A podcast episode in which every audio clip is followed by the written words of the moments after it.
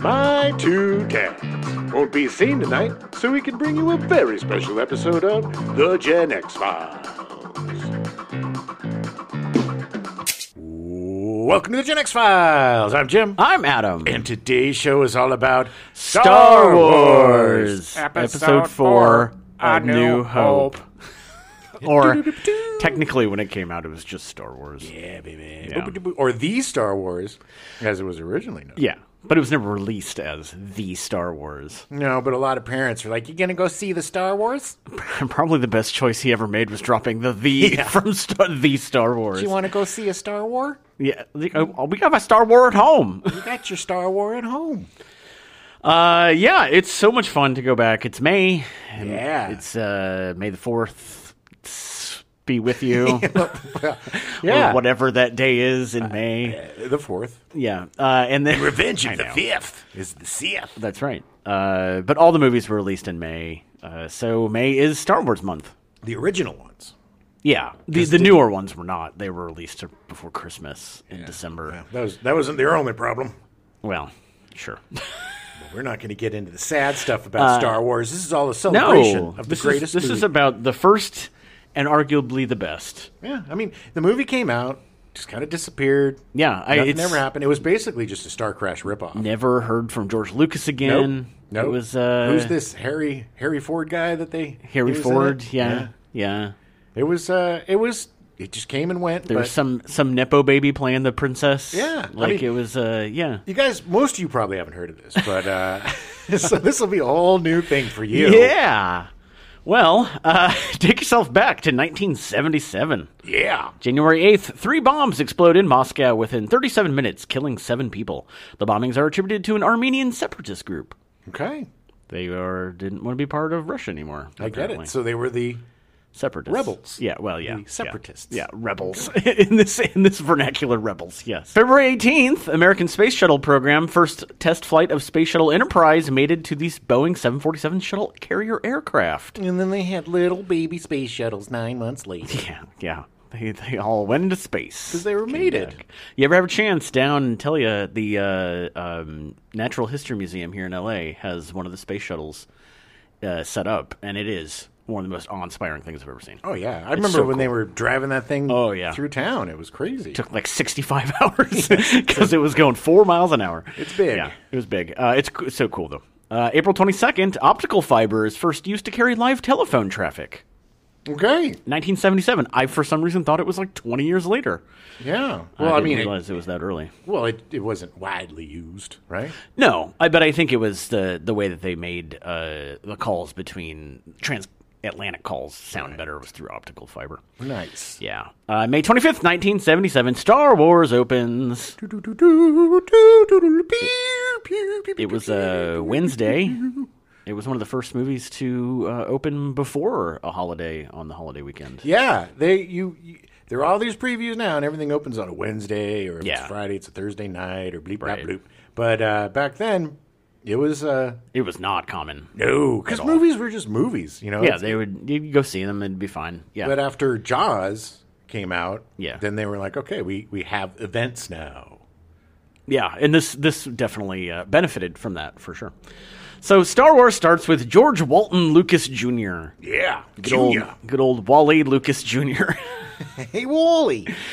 uh, he was uh, born and raised in Modesto, California, That's why he's so boring. because he's from Modesto. Oh God, yes. part of the Stockton, uh, Modesto, Sacramento triangle. that Yeah. is just it's the triangle of boringness. Right. It's like it's like if there was a Bermuda Triangle where everything was just super dull. That would be that triangle. Yeah, well. Have you ever spent a week the most ex- the most boring weekend I've ever spent in my life was in Sacramento, California. Yeah, There's yeah. nothing. Everybody leaves because you know why? Because it's Sacramento, California. It's the triangle Oh, of boringness. His family attended Disneyland during its opening week in 1955. They all went down there to Disneyland. nice. Yeah. Yeah, it was Walt was there. I just think it was interesting that eventually Lucas would sell his entire soul to Disney. Yeah. Well, his entire works. I know, I know. I got a piece of that. I know, yeah, I know. Uh, Lucas was obsessed with race cars growing up. Uh, he spent most of his high school years racing in an underground circuit. A few days before his high school graduation, Lucas was driving his souped up Auto Bianchi Bianchina when another driver broadsided him, flipping his car several times before crashing into a tree. Not as Otto Bianchi Bianchina. I know. Lucas's seatbelt had snapped, ejecting him from the car and saving his life. Nice.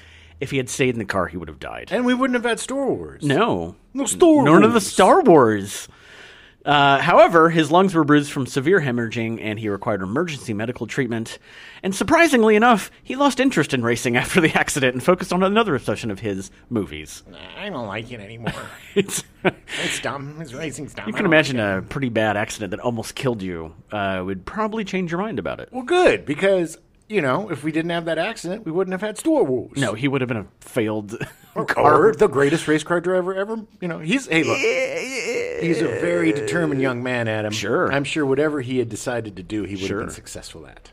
Well, I like drivers that don't get broadsided. All right, Trump. After a couple of years at a junior college and making some short films, Lucas transferred to the USC Film School. While there, he shared a dorm room with Randall Kleiser, who would go on to direct Grease in 1978. Oh my God, for a second I was like, that's not it at all. uh, I just, it's really fascinating because so many, he was in school with so many people during the late 60s. Yeah. Uh, like Walter Murch, Hal Bar- Barwood, and John Melius, uh, the group of friends became a clique of film students known as the Dirty Dozen. Half dozen, quarter dozen. Uh, yeah, I mean, look, It's just because they didn't shower at all. gross. They uh, well, it's, that's that's not that's very typical in film s- school. Mm, yeah. It's- at least, at least back then, because you had a lot more work to do Oh, yeah. because you had to work with film. Everything took 10 times as long. Good lord, man! E- People, you kids don't know how easy I have it today, man. When I worked with film, Oh, as- yeah. as great as it was, it was just one nervous breakdown after another.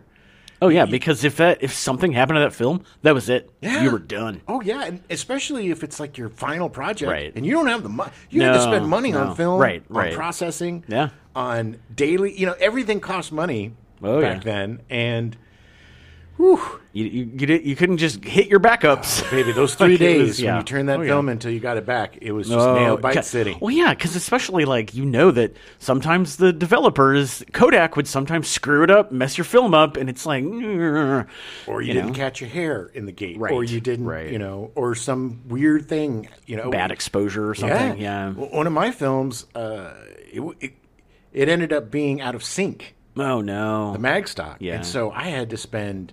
oh god. Yeah. five days, I think, Oh wow. shaving frames. Not just me, Wow. my other guys too. Yeah. My, my partners too.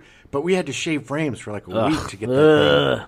And we did it. So much easier now. We can just hit Control B or Blade and cut that off. You don't Yeah. have to put on the white glove, and get on your steam back machine, and George Lucas would end up uh, befriending Steven Spielberg during this time as well.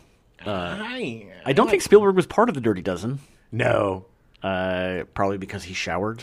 Right. Well, I, I, but I, did- it, it, there's nothing that I found that said he was part of that group, which is ironic because he certainly came on. Him and Lucas obviously went to become the most successful filmmakers in the history of USC. After graduating with a Bachelor of Fine Arts in film in 1967, he tried joining the United States Air Force as an officer, but he was immediately turned down because of his numerous speeding tickets. we don't want you because you. Sp- First of all, that seems kind of dumb because you got to go fast in the Air Force. And this was like Vietnam's happening right now. Like, if there's somebody that's like, "Hey, man, I'm gonna do this," Well, I'm sorry, sir. You- You're moral. You're you're morally reprehensible with all of your speeding tickets. It obviously shows you're reckless and you abandon all responsibility. no respect for authority. yeah.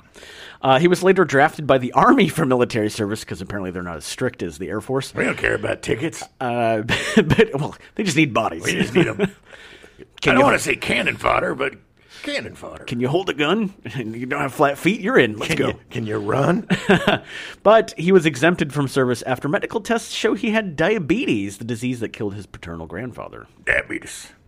I didn't know that diabetes would get you. I mean, I guess it makes sense, but it'd get you out of service. Like, yeah, because I mean, diabetes. Well, like the different stages of diabetes. yeah, But yeah. it is. It, it's a. it's a chronic disease. That, Right, right. You know, you don't want to be out on the battlefield and have your Suddenly need a Snickers insulin bar. go It's down. Yeah, and like, be like, oh, you know, my what's, God. what's wrong with Johnson? Uh, he just needs he needs some sugar. Give him some sugar. Yeah, he's, his insulin levels are low. Uh, so Get him Lu- some crackers. get some crackers. You have to carry like little oranges? packages of oranges, Little dried goldfish oranges. crackers with him. Here's your mandarins, George. Eat them. Get Lucas a snack pack. He's looking a little peaked. Okay, I, I get now why diabetes should exempt you from service. It makes sense. Uh, so he actually went back to USC as a graduate student, and while there, created the short film Electronic Labyrinth THX 11384EB, E which won first prize at the 1968 National Student Film Festival. He also, at that time when he was at USC, did a lot of these really, really incredible documentary style films. Yeah. Where, i- if you have a chance, look these up because it shows his technical prowess, mm-hmm.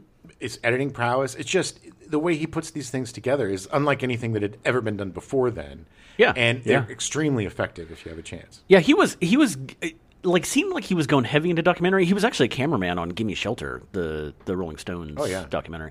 Uh, but I, I I think it's because he met Coppola and they started working together that he kind of veered away from the documentary style. Well, he's a gearhead, man. Yeah. I mean, he was a gearhead Oh, with yeah. cars, and that Yeah. doesn't change. He's a Right. gearhead with cameras and gear. Right. And y- say what you want about George Lucas, his main contribution to the industry is tech. Oh yeah, yeah, Whether for it's sure. the sound of movies, the Right, look of movies, right. special effects of movies. Oh, yeah, he was uh, always- Steadicam. You He's know. he's very similar to Cameron that way, where it's like, well, I have an idea. You can't do it yet, so we'll figure it out. And, Yeah. and we'll make it happen. well, I'll just invent it. Yeah, yeah. Why not? Doesn't exist. I'll just not? make it. Yeah.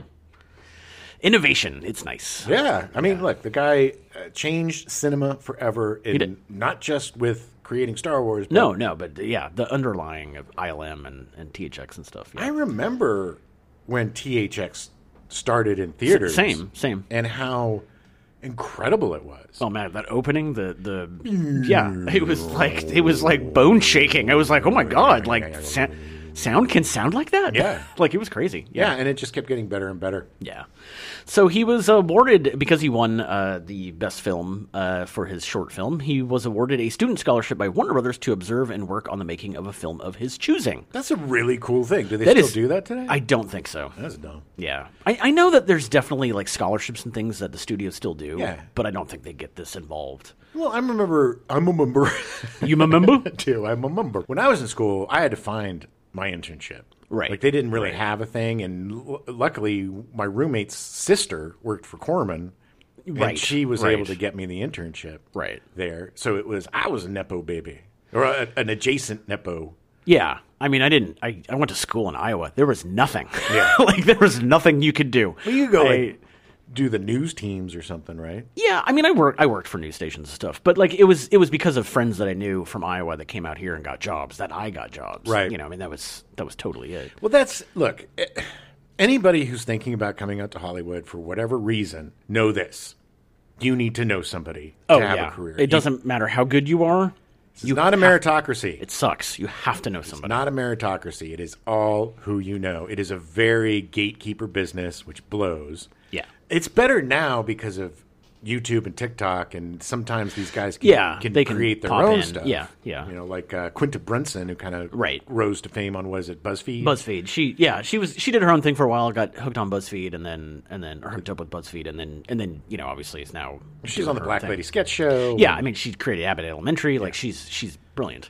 But she's of she's the exception to the rule, unfortunately. And that doesn't mean that she didn't know somebody Exactly. at BuzzFeed or she didn't, you know, I mean, who knows, you know. But just if you're going to come out here, get your chops. Yeah. Get your get your schmoozy chops going. Yes. And uh, and and do everything you can to meet people and and be a genuinely nice person. Don't be a fako. Yes.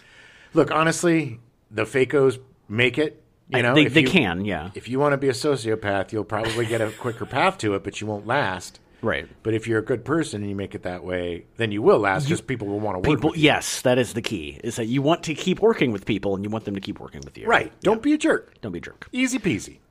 Just be prepared for that moment when you have the chance, and then uh, and then run with it. Yeah. Yeah. Be prepared. And if you're listening to us right now, we're in Hollywood, so now you know us. Yeah, and we're super successful. we run this town. Uh, so the film he chose was Finian's Rainbow, which was being directed by Francis Ford Coppola, a USC graduate that was revered by USC students as having "quote unquote" made it in Hollywood. Oh, he made it. He made it in Hollywood. Well, he was working on features. He was directing features. Well, Finian's Rainbow was a big ass movie. It was wasn't that Sean Connery? I think so. Yeah, Connery. yeah. I mean, it was. Like he, I going mean, it after was a like, he leprechaun or did- something. Wasn't it like a? I don't know. I didn't look up the. I don't remember. I know I've seen it. I don't remember. any of it. Finian's Rainbow. Yeah. Oh, Ooh, hee-haw. I'm going to Oh. assume it's Sean Connery chasing a leprechaun. That's going to be my. Come get me, Sean Connery. Get me, pack, get me gold and me, and me, Lucky Charms. If you're Okay. hungry. yes, I'm coming for your charms. So uh, apparently Coppola and Lucas hit it off. Uh, so they co-founded American Zoetrope, a film company, and Coppola convinced Lucas that his award-winning short would make a great feature. He was right. An American Zoetrope. Man, what a Oh yeah, tootsy hootsy name, by the way. I know, I know. It's really funny. I, American Zoetrope. I knew them through. Uh, they did some movies in the '90s that I knew was Coppola. I didn't realize that Lucas co-founded it with him. yeah, I wasn't. I didn't know that either until. Yeah, it was. It was. j- The, their main purpose was to do stuff outside of the, s- the Yes. studio production, like like to do stuff outside the studio. Yes, and to own their own Right, right, projects, right. And, to, and to foster that creativity and artistry. Yeah, that let the them studios let them have more control. Yeah, usually don't. right. Uh, THX one one three eight or THX eleven thirty eight. How did, was it normally? It's 1138. Eleven thirty eight. All right. THX eleven thirty eight was released in nineteen seventy one and gained critical praise, but was a financial failure. It's a really good movie. You should check it out. It's got uh, Robert Duvall. Robert Duvall stars in it, and it's a great performance by him. And it's also so much fun to see a young Robert Duvall. It is, yeah. And it is it's moody and it's shot really well. Yeah. It's r- it, it's a slow burn, but it's so good. It's a very dystopian Yeah. view of the future, and a lot of Lucas's stuff up until then was very. I'm not going to say revolutionary, like revolutionary, Yeah, but it yeah. was very uh, counterculture. It was Yeah. very against the establishment. Like all of his documentary stuff was either anti-war, Yeah. or anti-this, and he had a, a, a way of doing it that was extremely impactful. And so he, like most of the guys back then, were very uh, socially conscious about yes. their work. Yes. It was it's obvious this is a film of its time. It's an a- analogy for or allegory for you know Vietnam and like uh, where the Mm-hmm. Fascism. world was going Yes. and how bad it could get. It's got hin- uh, tinges of 1984 Yeah. and all sorts of other. It's a great it's a great movie. It's It shot is. really well. Uh, shortly after release of THX 1138, Lucas started his own film company, Lucasfilm. Ooh, I wonder where he got that name. Uh, so around this time, Lucas decided that he wanted to direct a big screen adaptation of the Flash Gordon serials he loved watching as a kid. Sweet It would be great. I would be down for Flash Gordon. Flash Gordon. I mean, which eventually there was a Flash Gordon. I'm Emperor Ming. I'm coming to get you, Flash Gordon, and that lady whose name I forget, who was the Flash Gordon lady, The Flash Gordon lady, that's her full name. Ming the Merciful or Merciless? Merciless. Uh, nope. He's I'm his brother, merciful.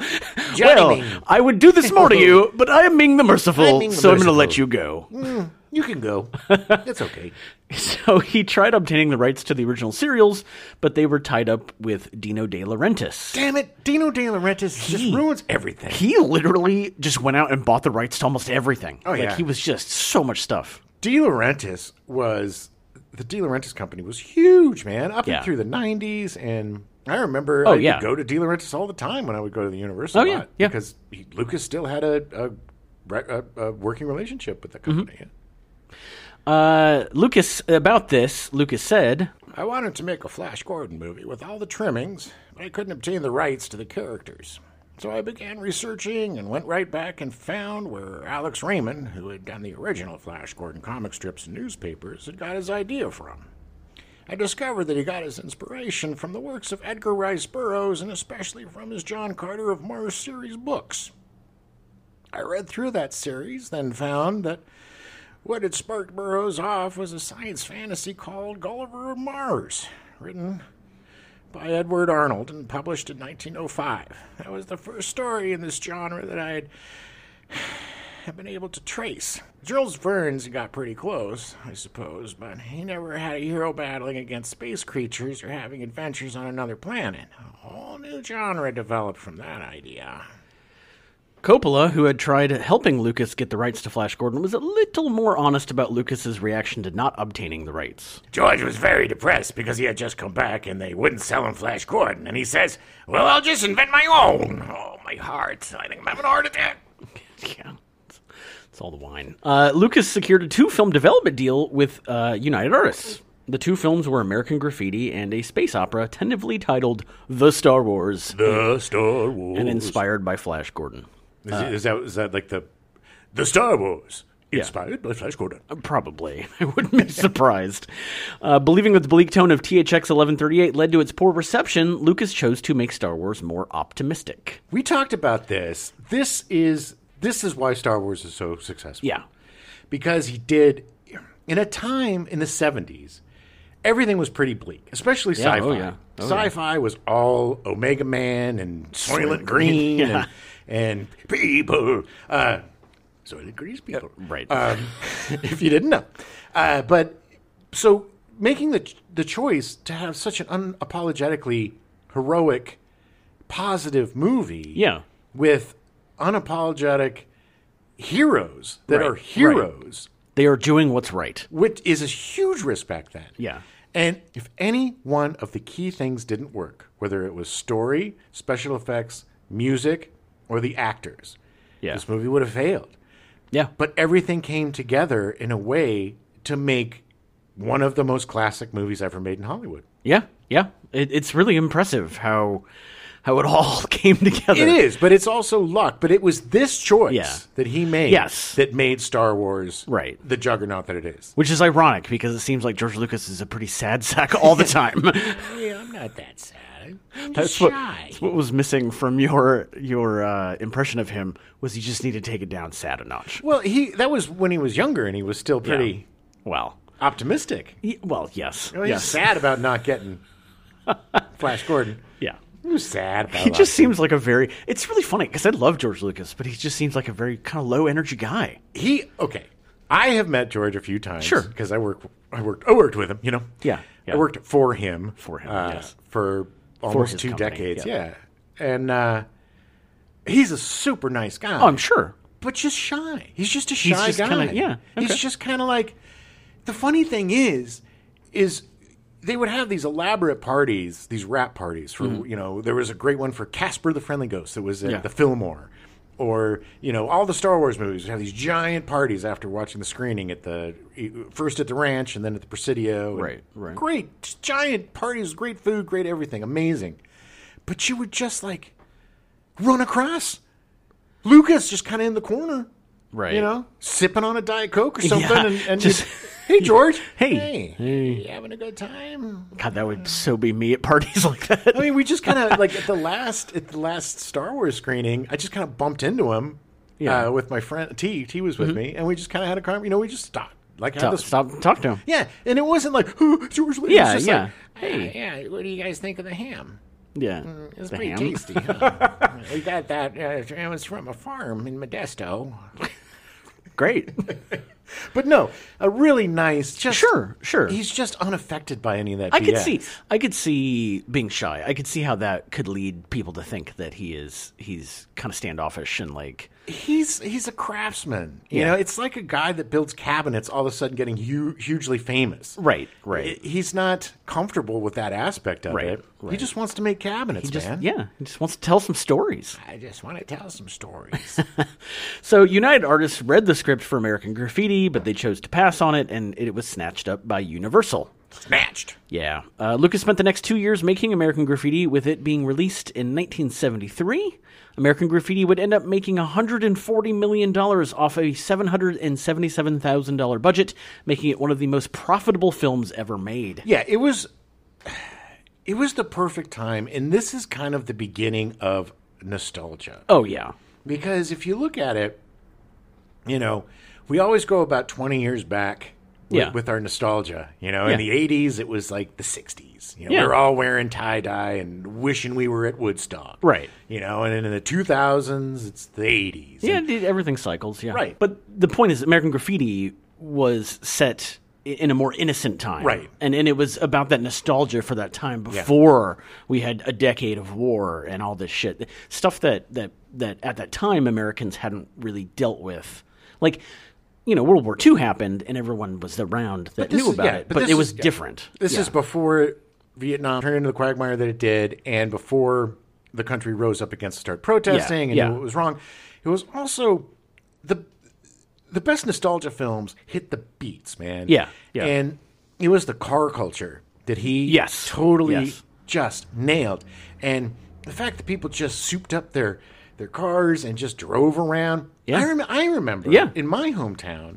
There, at Saturday night, people Oh, would yeah. just cruise. Yeah. You still go cruising right, right. in the 80s, late Yeah. 70s, early 80s. People Yeah. were still cruising. Oh, yeah. And Oh, it yeah. was just like it's people don't go cruising. Oh, I, I mean, in the '80s, growing up, there was a certain loop in downtown Des Moines that they would the police would have to shut it down every Friday and Saturday night because they'd just be racing around. And they were just slow. They were just slowly. This is the funny thing is the opposite is happening now. So it used to be just a bunch of people slowly showing Right. off their cars. yeah, because it, it and wasn't. now it's yeah, now they're- street racing and everybody going crazy. the drag strip in front of the Gen X headquarters. Yeah. Uh, but yeah, it's it, it actually was. f- It's funny because I went. I was at Universal in Florida uh, a couple months ago and got to see a bunch of the cars Oh, from American Graffiti. Got a bunch of video of it. I'll post some. It- they're so they're so cool. They're Well, so that cool. like Harrison Ford's yellow roadster is like the most iconic, I Yeah. think. And it was just in, in the in the car hops, Yeah. you know, sitting out there and having the, the girls on the roller skates Yeah, bringing come- you your burgers your and milkshake. and everybody just jumping from car to car and having a good time. And there were all these really fun stories. There's no real plot to this movie. No, It's no. just it's basically- just a series of vignettes, essentially. Let's just spend a night in Modesto, California, Yeah. with a bunch of kids. It was great. it was great. though. Made a huge amount of money. yeah, Uh, and it started Happy Days, and which oh, started it, Laverne and it- it Shirley. really which- did start the nostalgia wave. Oh, yeah. for sure. Yeah, Yeah, and I think this was like the first real nostalgia wave, and then Yeah. it just kept going after that. Yeah. they were Yeah. like, okay, Just let's kept- cash in. people love this. Let's do it. People like to remember when they were young and happy. So it was nominated for five Academy Awards, which I honestly was not aware of. Um, Oh, yeah. it- including Best Editing, Best Screenplay, Best Supporting Actress for Candy Clark, Best Director for Lucas, and Best Picture, and it won none of them. oh, Yeah, it's disappointing. it is. But I mean, think about being nominated for s- five Academy. Your film is nominated. The first movie you make out Yeah. of the gate. And he was, I want to say that at that point, I think he was, because he was born in 44, so he would have been Twenty-five. uh, 73, 29. 29? 29. But, but still, I mean, to be in your late 20s and be nominated for Best Picture and Best Director, like, that's crazy. Well, back then, life expense ex- back then life expectancy was much less. So if you didn't make it by twenty six, You were done. Failure. You were done. old man, old man, twenty nine. This isn't Logan's Run, Jim. It should be. So Lucas began writing in January 1973, eight hours a day, five days a week, on his The Star Wars. Uh, he compiled a two-page synopsis titled "Journal of the Wills" with an H, Wills, Wheels. uh, which, which told the tale of the training of apprentice C.J. Thorpe as a Jedi Bendu space commando by the legendary Mace Windu. All right, I'm C. All right, CJ Thorpe. We're starting your. C.J. Thorpe is the most non-Star Wars name I can think of. Sounds like the 1968 Heisman Trophy winner. It does. It Yes. does. and on the field, And- C.J. Thorpe, Mace Windu. Mace Windy. I will say, Lucas, he's really good at changing things names for the better. yeah, I, look, Mace Windy, lame. Mace Windu, I mean- sweet. Look at THX 1138. Yeah. It was electronic playground, THX 1138 4EB. E And then he, you know, it's like, He- all right. yes. He he starts off a little complicated. he does. and, then he has friends. He that are edits like himself George. well, which he would continue to do with all of his movies for the rest of time. which was very smart because Star Wars wouldn't be Star Wars if it Right. wasn't for Spielberg and Coppola and his Oh, buddies yeah, that yeah.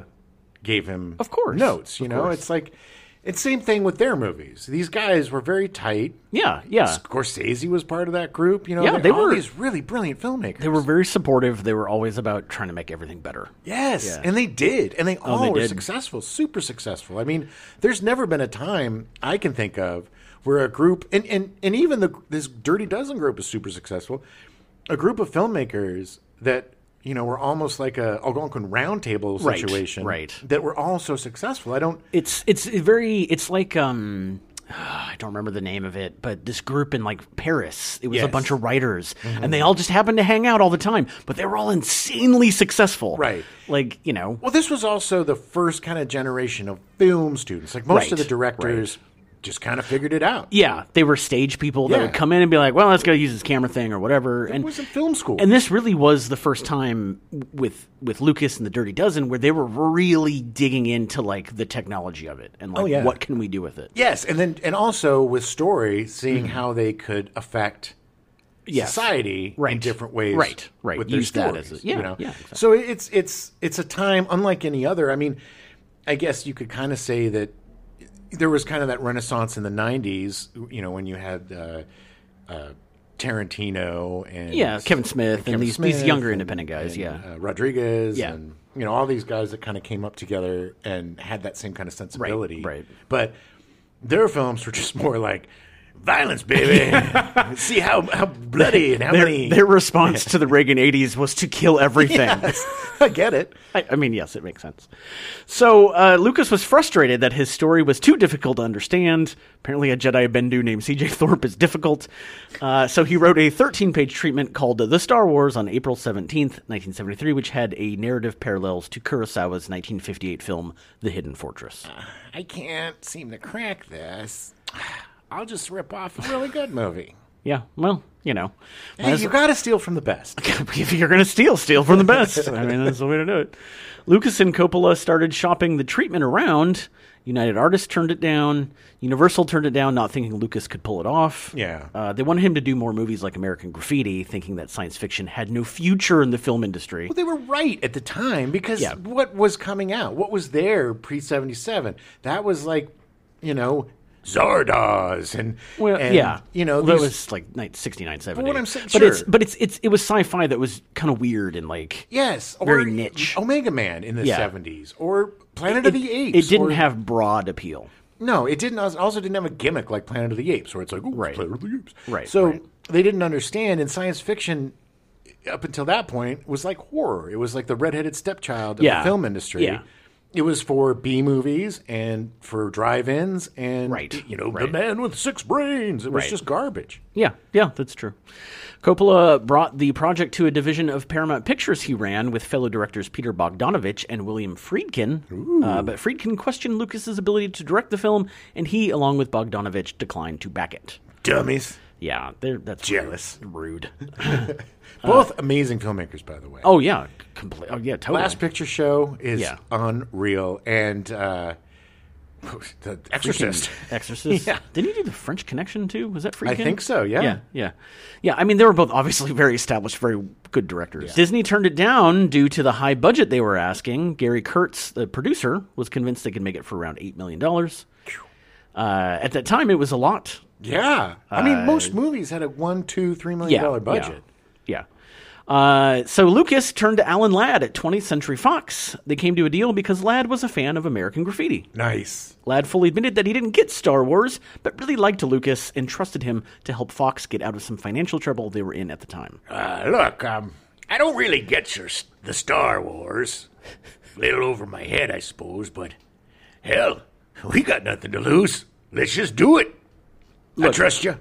You got a good smile, George. he knew that American Graffiti made its money because of Lucas. Yes. So he was like, look, that's a good executive. I don't get it, but I trust you to do it, and you're going to give me a good product. The guys that realize the talent of these directors are the ones that are wholly successful. Right. But Alan Ladd and uh, even Dino, D- D- Dino, De Dino, yeah, Laurentiis, yeah. you know, these guys recognize talent and they would see somebody who has ambition and who has a vision and be like, okay, well, I, that guy is serious. right. I'm going to I'm going to support you Yeah. to get your vision to come true. And that's a big risk. Eight million dollars on a space opera when sci-fi yeah. was relegated to the the, the bins. you Yeah, know, to- yeah. The dustbins. Yeah. yeah, to the to the drive-ins and such.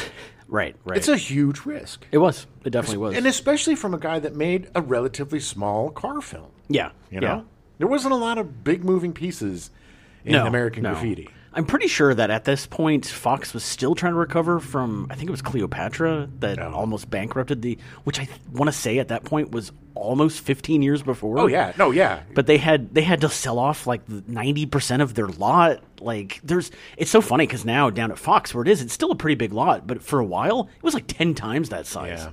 And then they had to sell it all off because Cleopatra cost like 8 billion dollars to make and bad. dec- See, that's It the was- yeah. opposite of a good decision. They were just banking on stars. Yeah.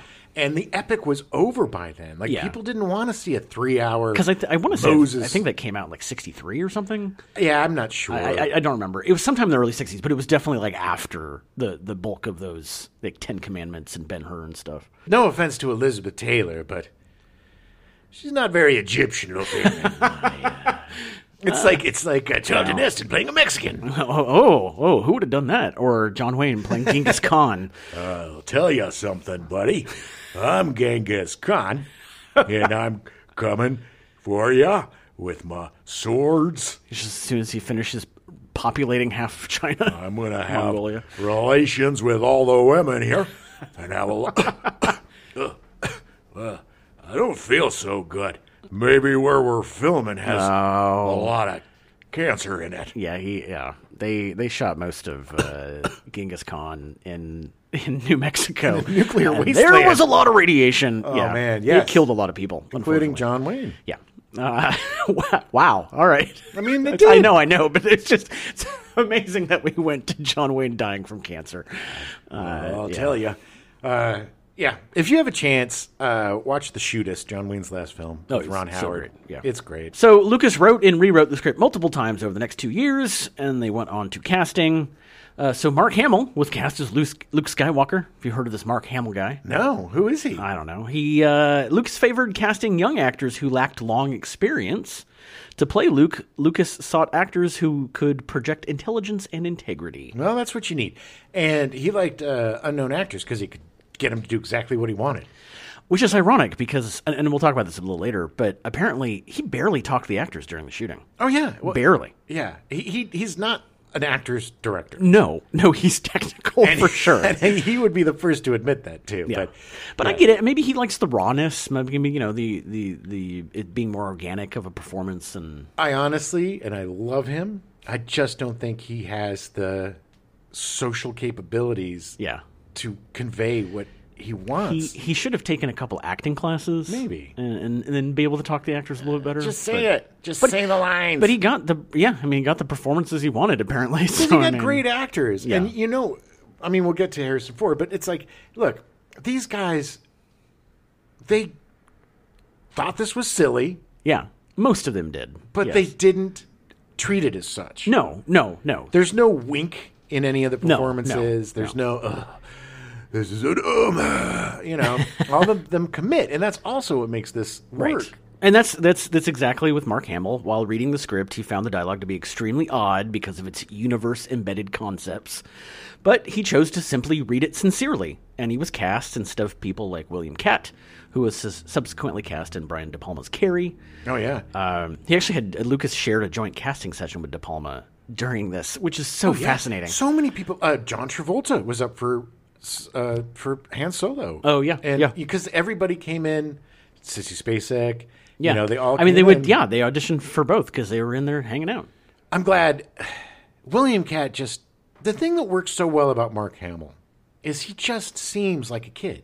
Yeah, He he, yeah. seems like a farm boy. He's he he seems like this this kid that's tired of doing. He wants bigger and better things. Yes. And but he just he doesn't know how to get out of it, and he's just annoyed and like he whiny. plays he plays that so well. Well, I'm supposed to go get some. I'm, sp- what does he say? I'm I'm gonna go get the power converters from the Toshi station. supposed to go to the Tashi station and get some power converters. Yeah. Come on, Luke. Man up.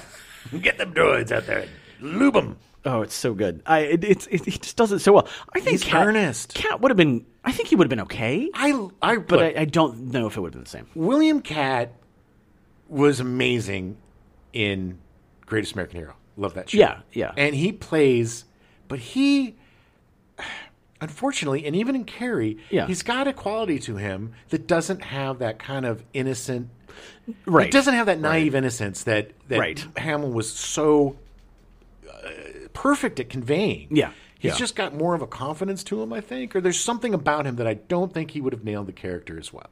Yeah, I no, I, I agree. I agree. I think they, they got it right. I mean, he was great in Carrie. He was perfectly. I, cast he in was Carrie. great in Carrie, yeah, yeah. Uh, so Robbie Benson, Will Seltzer, Charles Martin Smith, and Kurt Russell also auditioned for Luke Skywalker. Robbie Benson. Hi, I'm Robbie Benson. I'm Luke Skywalker. And I'm just gonna tell you, I'm gonna use the force. Okay, Robbie Benson's voice has always bothered me so much. I can tell. Oh my God! Hey, Robbie, I'm sorry, but your voice is awful. Okay. Uh, Hamill's early career included a recurring role in the soap opera General Hospital and a starring role in the short-lived sitcom The Texas Wheelers. Texas Wheelers. I've heard General Hospital. I have no idea what The Texas Wheelers is. Yeah, it didn't last very long. He portrayed the oldest son David in the pilot episode of Eight Is Enough. Yeah. Though the role was later performed by Grant Goodeve. Did not know that either. Yeah, yeah, because I remember watching the pilot of that. Oh yeah. Well, a lot of times back then, they'd make a pilot like a year, six months Well, before. that's it. I mean, that's how it used to be. Right, and then Much they would- more common is right. that someone would just make a pilot and then hand it off to a studio and go, "Here it is." and then they may re- then they then- would run it and then be like, okay, it did well, the people in the that made the pilot may be involved and may not. or may have moved on. Yeah, so yeah. you know, and had other commitments. Had so to it do other wasn't- things. It was it was more proof of concept. Yeah, pilots. Most pilots were very different than the actual show. Yes. and it had a lot of different Yes. actors and stuff in it too. Hamill made a few guest appearances on TV shows and appeared in some TV movies before the audition for Star Wars rolled around.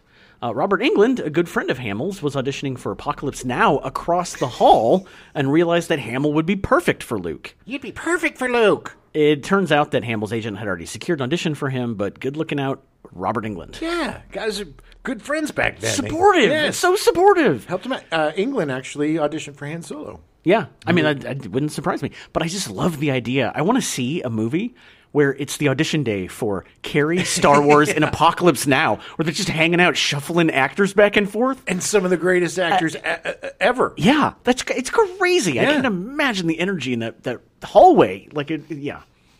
Anyway, so Ha- Harrison Ford was cast as Han Solo. Uh, Solo. Lucas initially rejected casting Ford for the role, as he quote. Wanted new faces. Yeah. Ford had previously worked with Lucas on American Graffiti. Yeah, he was the guy in the yellow truck. Yeah, it was. I get it. Like, I understand. I don't think Lucas wanted to become that director that just had a stable of actors. Like Right. he he, which irony, he ended up just doing that. But like, but you know, he wanted to to fresh faces, new things. Uh, so you know, Work with new people. yeah, I get it.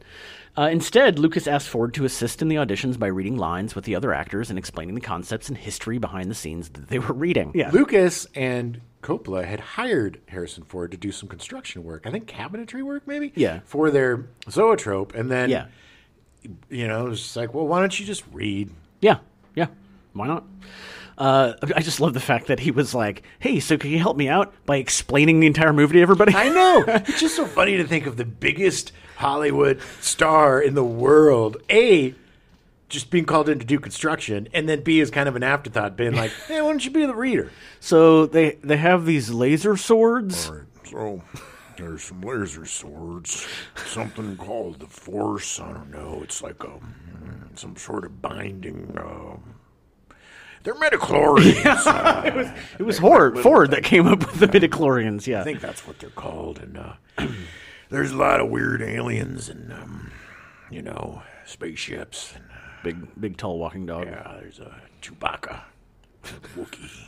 So Lucas was eventually won over by Ford's portrayal, as you just heard, and cast him as Solo. Uh, others who auditioned for Han Solo were Kurt Russell, Nick Nolte, Sylvester Stallone, Bill Murray, Christopher Walken, Burt Reynolds, Jack Nicholson, James Caan, Robert De Niro, Al Pacino, Steve Martin, Chevy Chase, and Perry King. who later played Han Solo in the radio plays. So I made the kiss and uh, to a plastics.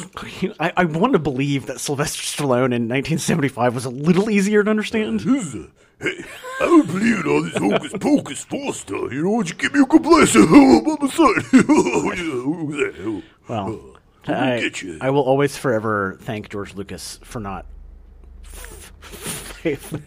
hefting Sylvester Stallone as Han Solo onto the world. eh? Hey, you walking carpet. uh, You didn't say to me. Yeah, you worshipful this.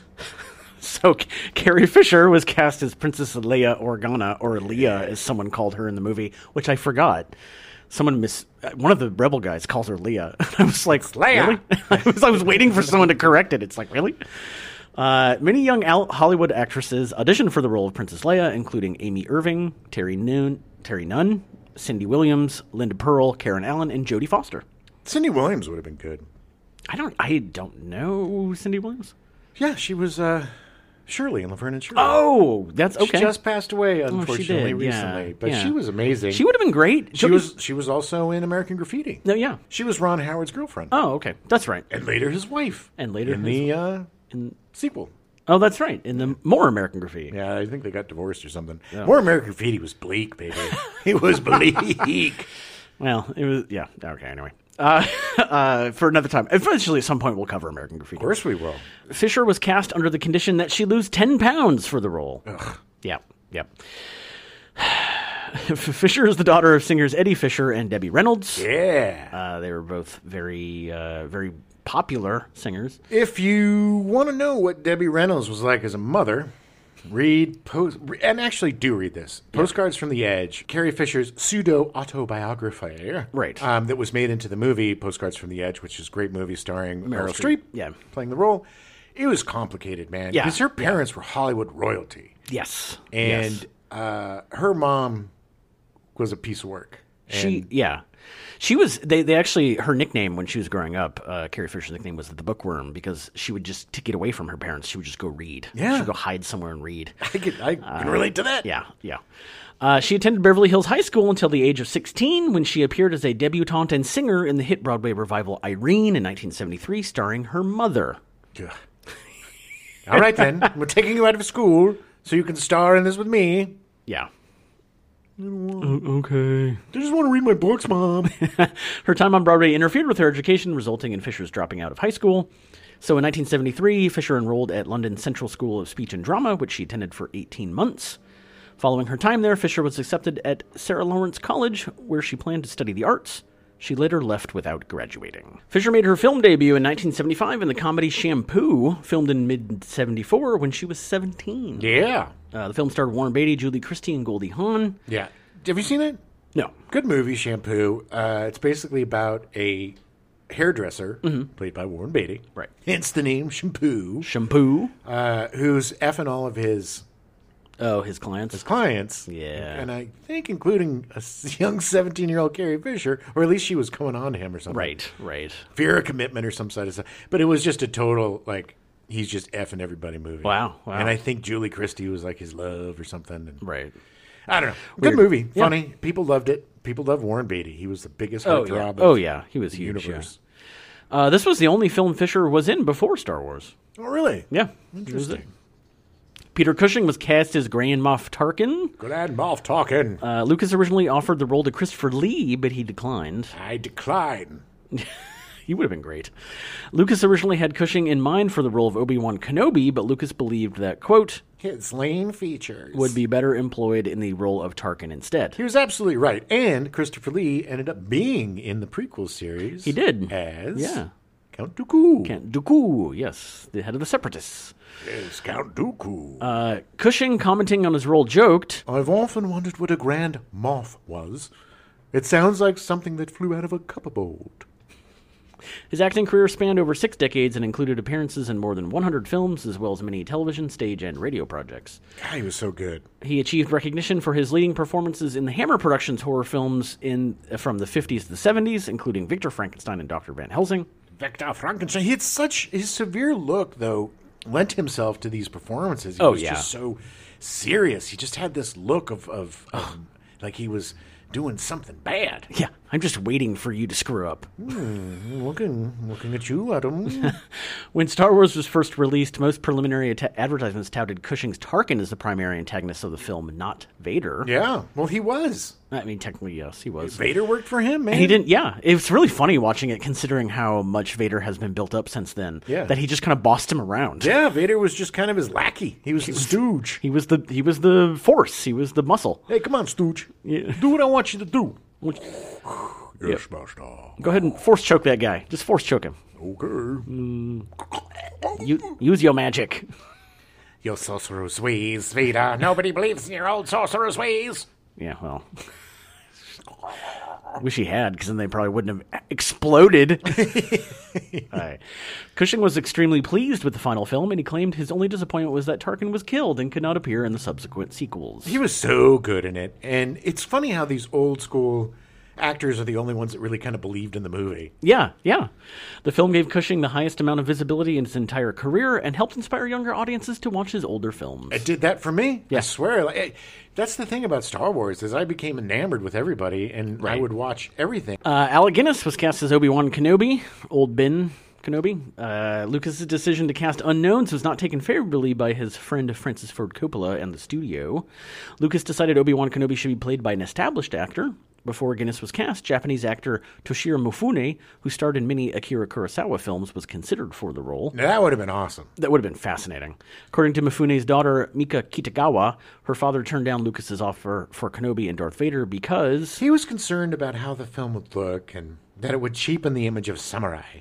At the time, sci fi movies still looked quite cheap, as the effects were not advanced, and he had a lot of samurai pride.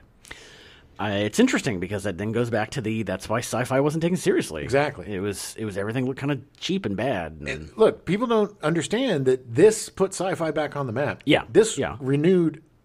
no- This not only revived a lot of Hollywood right. and paid for a lot of Oh, yeah. homes, Oh, yeah. but it also completely revitalized, revived, and created a completely new genre of sci-fi Yeah. that went on through the 70s and 80s, and really through to today. I mean, it, it proved that a studio could invest money in this and more money than they think they should and still make money on it. Well, it also proved that you could make a quality sci-fi product. Like Right, you could make a right. good, compelling story. Sure. And and it was the effects. The effects were unreal for the time. Sure. It was unbelievable seeing that stuff up on the screen. Like, Yeah, That's yeah. why it was seeing it in the theater, man. It was ch- it was a life changing experience. Right, right. Guinness was one of the few cast members who believed that the film would be successful. He negotiated a deal for two and a quarter percent of the one fifth gross royalties paid to Lucas, which made him quite wealthy in later life. Yes, it did. He agreed to take the part of Kenobi on the condition that he would not have to do any publicity to promote the film. Nice. Lucas credited him with inspiring the cast and crew to work harder, saying that Guinness contributed significantly to the completion of the filming. Yeah, the guy was a pro, man. He was probably the most. He and Cushing were the two most senior members of the, the really only true, real professional. Well, they only guys. like established actors. well, not just actors, like the crew. You know, like Yeah, Lucas yeah, was pretty sure, green too. sure. So it was Yeah. good. It was a smart move to have these old pros on hand Right. to to, to help make the film better. Uh, Harrison Ford said about Alec Guinness, It was for me fascinating to watch Alec Guinness. He was always prepared, always professional, always very kind to the other actors. He had a very clear head about how to serve the story. Well, and something that Harrison Ford himself would do for his entire Sure, career. of course, of course. Guinness won the Academy Award for Best Actor in 1957 for his role in The Bridge on the River Kwai. Amazing movie by David Lean. Uh, amazing movie. He was nominated in 1958 for the Academy Award for Best Writing, screenplay based on material from another medium, for his screenplay adapted from Joyce Carey's novel *The Horse's Mouth*. he was a writer too. Yeah. I didn't know that. Yeah, I don't. I don't think he stuck with it. I, I think that he just focused on the acting after that. Well, it, it was nominated for an Academy Award. But I mean, he was nominated for an Academy Award. Hmm. that's pretty good. that's pretty impressive. Guinness worked with David Lean a number of times after *A Bridge on the River Kwai*, despite a difficult and often hostile relationship. Jesus. Oh yeah, they apparently didn't really like each other. Really? But they liked working together. Okay. Lean referred to Guinness as My good luck charm. They worked together on Lawrence of Arabia, Dr. Shivago, and A Passage to India. Just before Star Wars, Guinness starred in Neil Simon's Murder by Death as the blind butler. Oh, if you haven't seen that movie, Highly recommend. uh, and, and and we did a show on it. didn't Please listen to our episode about Murder by Death. Yes. And it'll make you want to watch the we? yes, because we love it so much, and it is.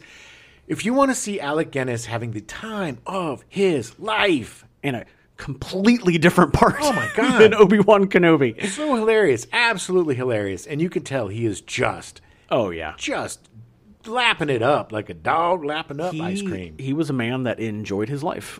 Do dogs lap up ice cream? I don't think they're supposed to. Or can they? Well, no, not chocolate. As long as it's not chocolate, yeah, I think that's okay. I don't know. Don't don't have your dog at ESP just in case. I I don't. So Anthony Daniels was cast as C-3PO. He has said that he wanted the role after he saw a Ralph McQuarrie drawing of the character and was struck by the vulnerability in the rob- robot's face. If you have a chance to see Ralph McQuarrie's, I have one of they. Uh, Lucas gave us a reproduction of one of his original Oh, nice. drawings that I Yeah. have somewhere. Um, but his drawings are amazing. Oh, he's his incredible. concept work. Yeah. Oh my god! If you wanted, if- it's some of the stuff you're like, oh man, I wish it was that. Right, And other stuff, it's right. like, oh, because like the original Harris, the original Han Solo was like an alien. Yeah, He yeah. had, like a weird lizard Yeah. face or something. Uh, McQuarrie based C-3PO on the Maschinenmensch from the 1927 Metropolis before going through design changes before production. Have you- You've seen Metropolis. Oh, right? yeah. Oh, Oh, my oh, yeah. god. Yeah. If you guys want to see like the birth of sci-fi Oh, yeah, yeah. and a movie that's way ahead of its time and Yeah. is just it's ridiculous that it was even made. Check it out. Yeah, it's it's funny because the design that Ralph McQuarrie did was based off of Metropolis, but the, but then C-3PO changed, and then they end up creating a droid based off of that design anyway. Yeah, yeah. you know, It's crazy. was- yeah. Yeah, but Metropolis is also just a, another one of those dystopian future. Ugh, one of the first, really. yeah. It's it's it can be a little hard to watch because it is a silent movie and it is two and a half hours long, but it is so good. I was visiting my folks in Texas, and they went to bed, and uh, I was enjoying the novelty of having satellite TV Oh, yeah, again. yeah, yeah. And I came across uh, uh, Metropolis Yeah. on, you know, one of the classic movie channels. Yeah. and it was an amazing transfer, and I Yeah. just was sucked right in until Oh, the yeah, end. And yeah. just it was it was so good to see it. I hadn't seen it in probably 30, 40 years. Yeah, it's a great movie. Highly recommend. Uh, initially, Lucas did not intend to use Daniel's voice for C3PO. Uh, 30 well established voice actors read for the voice of the droid. Interesting. According to Daniels, one of the major voice actors recommended Daniel's voice for the role. Nice. Uh, Mel, Blanc, Mel Blanc was considered for the role, but according to Daniels, Blanc told Lucas that Daniels was better for the part. He's better for the plate than me. Uh, and Richard Dreyfuss was also considered for the voice of C3PO. I'm a protocol droid, and I speak budgie very well. Oh, R2, you go your own way. Oh, I'm so sick of you. Oh, g- g- g- g- Uh, I'm going to go ahead and say that he made a good choice. He really did. I love Richard Dreyfuss. But they wouldn't want to hear him. Oh, Could you imagine him for like nine movies? No. Or No. two. Uh, this is awful. Oh, what have I done? What did I do to deserve this? Oh.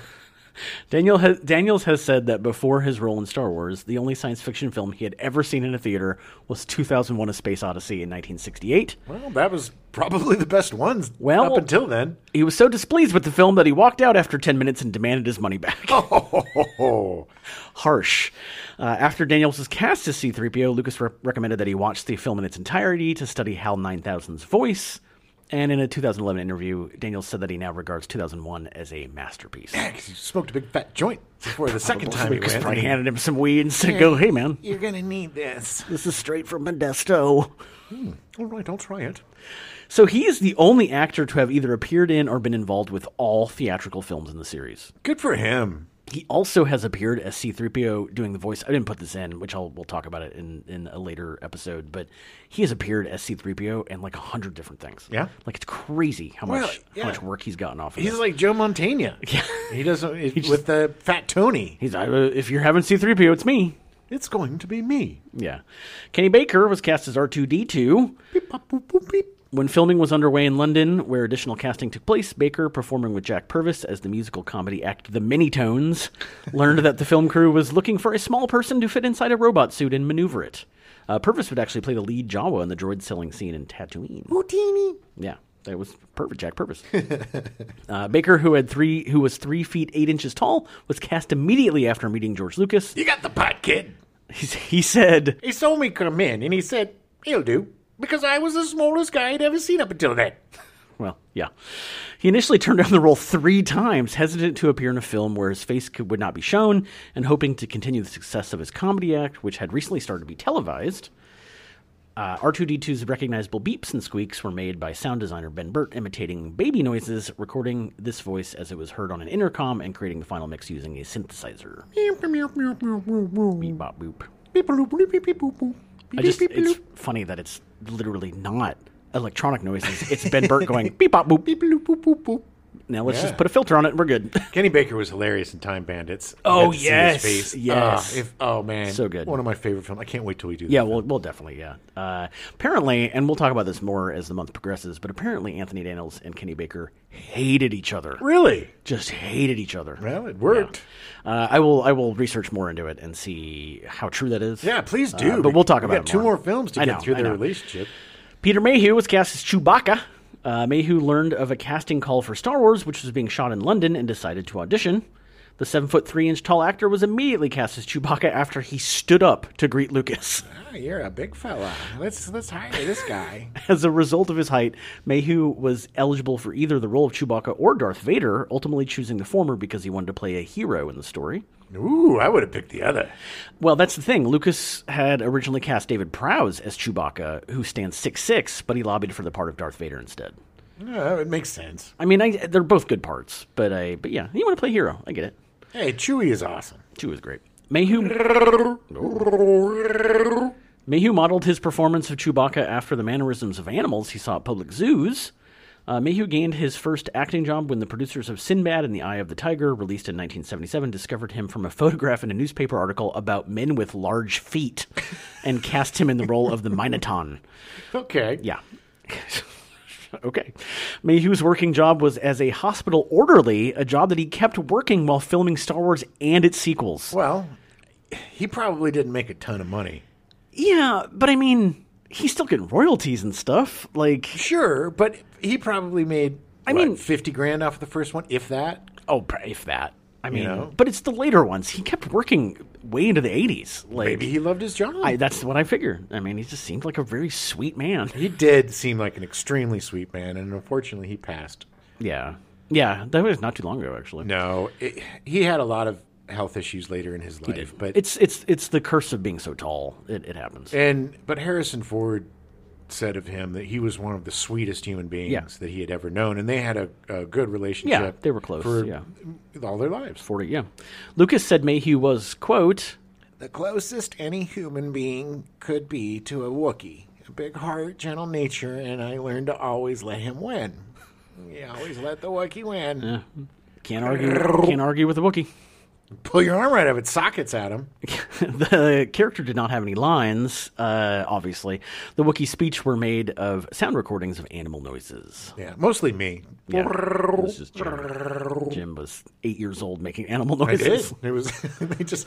Lucas just saw me in a park and was like, "Hey, you gotta get that kid. He makes good noises." So David Prowse was cast as, cast as Darth Vader. Lucas dismissed Prowse for the character's voice due to his West Country English accent, which led to him being nicknamed within the cast as Darth Farmer. Oh Jesus! so mean. Uh, Prowse had appeared in a number of features and TV shows prior to Star Wars, most notably in Kubrick's A Clockwork Orange in 1971. In the United Kingdom, Prowse was well known as the Green Cross Man, a superhero invented to promote a road safety campaign for children in 1975. He also appeared in two Hammer Frankenstein films, one of which starred Peter Cushing. Yeah. Good to see you again. You're still tall. James Earl Jones was cast as the voice of Darth Vader. Jones was uncredited for the part until 1983. Yeah, we all thought it was just David Prowse. It was weird. Yeah. Uh, Lucas originally intended for Orson Welles to voice the character after dismissing Prowse uh, for the voice. However, determining that Welles' voice would be too familiar to audiences, he instead cast the then relatively less recognizable James Earl Jones. Thank goodness. All right, so filming. 1975, Lucas formed his own visual effects company called Industrial Light and Magic after, Nailed him. after discovering that 20th Century Fox's visual effects department had been disbanded. Yeah. Well, I mean, visual effects weren't a big deal back then. Well, no, I mean, what were they? I mean, It was mostly like model work and Yeah. floods and stuff. And you'd always look at like it was so funny. Whenever even on like the bridge over the river Kwai and stuff, whenever they would have like the actual flood and stuff. Right. You could see all the like the fake trees coming Yeah, up and yeah. it just looked like a they just crank it down to make it look Right, slower. it was a little slower, yeah. ILM began its work on Star Wars in a warehouse in Van Nuys. yeah. Most of the visual effects using used pioneering digital motion control photography developed by John Dykstra and his team, which created the illusion of size by employing small models and slowly moving cameras. Yeah, the, the scope and the size of things in Star Wars was overwhelming as a child. Like the shot of the Millennium Falcon getting pulled into the Death Star, where you finally see the true size of that Death Mm-hmm. Right, Star. It's just right. like, holy crap! It's so weird the certain things that stick out to you as a child. Like I remember when Obi Wan Kenobi is turning off the uh, tractor beam. Yeah. the it just seemed like that that tube Oh, that went drop. down forever. yeah, it did. It did. I And mean, he that would was just fall for. It was just the scope of that. all just- for five years. it, wa- Yeah. it just it blew my mind. It was like The huge, size yeah. and scope of all that stuff. Like the the size of the star destroyers too. It Yeah. was just They were you didn't- huge. There wasn't anything of that scope. It was Right. epic. I mean, it was truly, truly epic. Yeah, yeah. Lucas hired Gilbert Taylor as director of photography. Taylor had lensed Doctor Strangelove and the Beatles' film A Hard Day's Night in the early 60s. Yeah. Lucas was much more used to making movies with a smaller crew, which led to disputes with Taylor, who was much more old school in his approach to filmmaking. Yeah. Lucas would just move lights or tell Taylor, Taylor to turn this one or that one off, and Taylor would respond by asking him to tell him what look he wanted and to stop doing his job. he literally was like, he because it got to the point where Lucas was like, "Well, just turn this light off," and he's like, "No, tell me what you want, Yeah. and then I will change it." It seemed very much like Lucas didn't establish a good relationship Right. with him at the beginning of Which like is a- of like you know hey here's what i do Yes. like let's complement each other rather than you know lucas originally envisioned the planet of tatooine where much of the film would take place as a jungle planet gary kurtz a producer traveled to the philippines to scout locations however because the idea of spending months filming in the jungle would make lucas quote unquote Yeah, it make me itchy. uh, the director refined his vision and made tatooine a desert planet instead Yeah, I got itchy there too. You get sand in your trousers and it's gonna make it itch. Yeah, well, Lucas fell behind schedule in the first week of shooting in Tunisia, uh, where they were filming the Tatooine scenes due to malfunctioning props and electronic breakdowns. Yeah, because of all the sand Yeah. getting into everything. Oh my God, there is nothing worse, especially back then when you got film cameras. Oh, yeah. There's, you know, the sand gets everywhere, everywhere. Moreover, a rare Tunisian rainstorm struck the country, which further disrupted filming and made everything look like a big gray blur. Gross. Li- literally, Taylor was talking about how he was like, you couldn't see. They were trying to shoot the droids from far away. Right. And he was like, you literally couldn't see where the sky and the ground ended. Really? It was just these like blobs of like coming towards the camera. And he just, it was just like, and he, he would turn to Lucas and be like, we can't use this. Yeah. And Lucas was like, no, we got to push on. We got to push on. And yeah. But you had to reshoot it all anyway. Oh yeah, yeah. Uh, Luke's home on Tatooine, the, that exterior part, the like weird uh, well thing, is is a still operating hotel. Oh, nice. Yeah, I mean, the kinda cool. only problem is you have to go to Tunisia, but uh, Yeah. to stay there. But it would be cool to stay there. Yeah. it's like an Airbnb. It's uh, the, they're a Berber speaking like part of the country, uh, so they're like tr- usually travelers and uh, nomads in the desert, but they have this hotel. Yeah, it's cool. During the filming of the Jawa Sandcrawler, Libyan leader Muammar Gaddafi, who did not have good relations with Tunisia at the time, allegedly mistook the crawler as a military vehicle to, to be used utilized against him. When Gaddafi threatened the Tunisian government, Lucas and the Tunisian army quickly moved his filming crew to a more discreet location. nice international incident. it's just a Jawa sound crawler. I swear to God. I'm Muammar Gaddafi. God, he was, he was a piece of work. well, he's dead now. Yeah, he's dead.